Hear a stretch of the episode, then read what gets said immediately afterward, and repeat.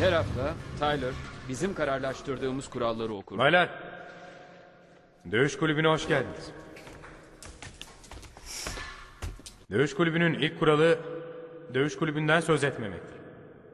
Dövüş kulübünün ikinci kuralı, kimseye kulüpten söz etmemektir. Dövüş kulübünün üçüncü kuralı, biri pes derse, sakatlanırsa ya da bayılırsa, dövüş sona erer.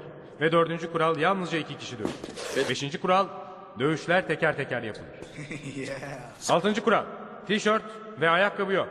Yedinci kural, dövüş gerektiği kadar sürer. Sekizinci ve son kural. Eğer bu dövüş kulübünde ilk gecen ise dövüşmek zorundasın.